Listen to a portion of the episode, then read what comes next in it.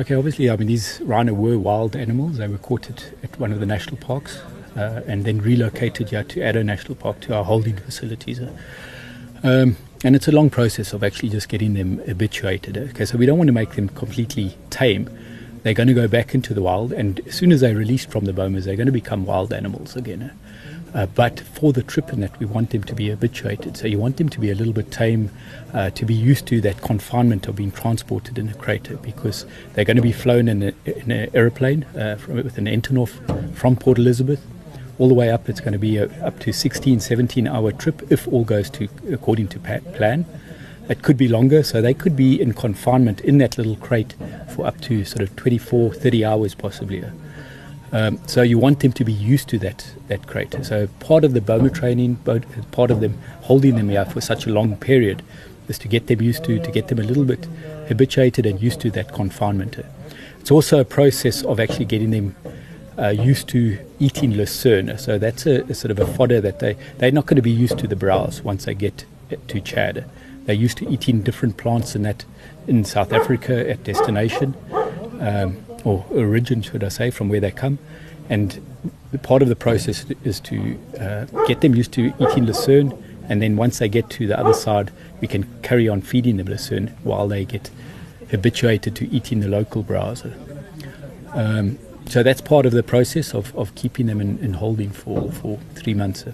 So on the day of capture, we will tranquilize them. We'll give them a low dose of a mobilizing drug, get them into the crates. Uh, they will be given a long-acting tranquilizer to just manage them in flight uh, and on the road when they've been transported to the airport and on offloading.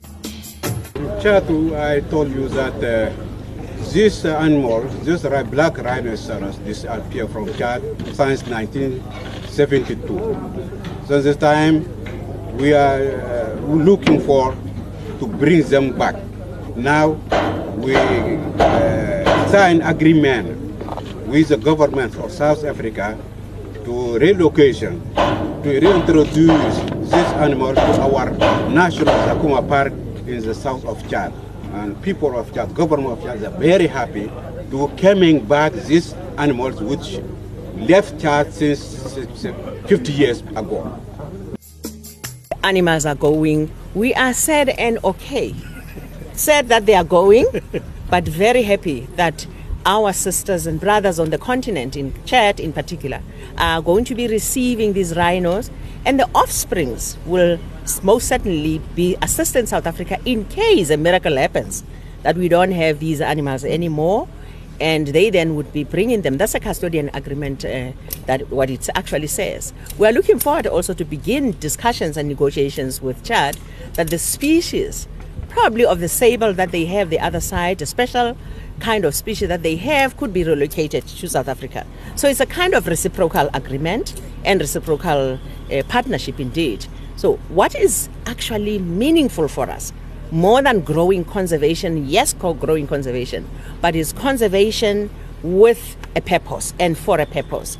Yes, let's have these animals, and they are going to be also assisting other range states as we would also be assisting other range states, so that the African continent can actually be supporting one another and we grow in the conservation value in South Africa.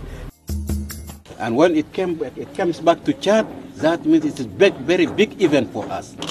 That is very interesting. Let's get our nations educated so that they actually stop this poaching and probably even over long term stop using the rhino and even ivory by the way it's not only rhino that a horn that we're concerned about but also the, the, the, the ivory and other species of plants as well that we see almost getting into extinct like cycads and so on and so forth and we now know that actually the Chadians are people who are very much determined to ensure that they build security and all other necessary conservation mechanisms around protecting these animals. So, to a large extent, we are also very happy that the company that will be helping them to manage and has been helping them to manage these uh, conservation areas is one of our South African companies, SA Parks Networks. So they know also, they've been here in South Africa, how we've been managing the conservation processes. They, they've been part of that.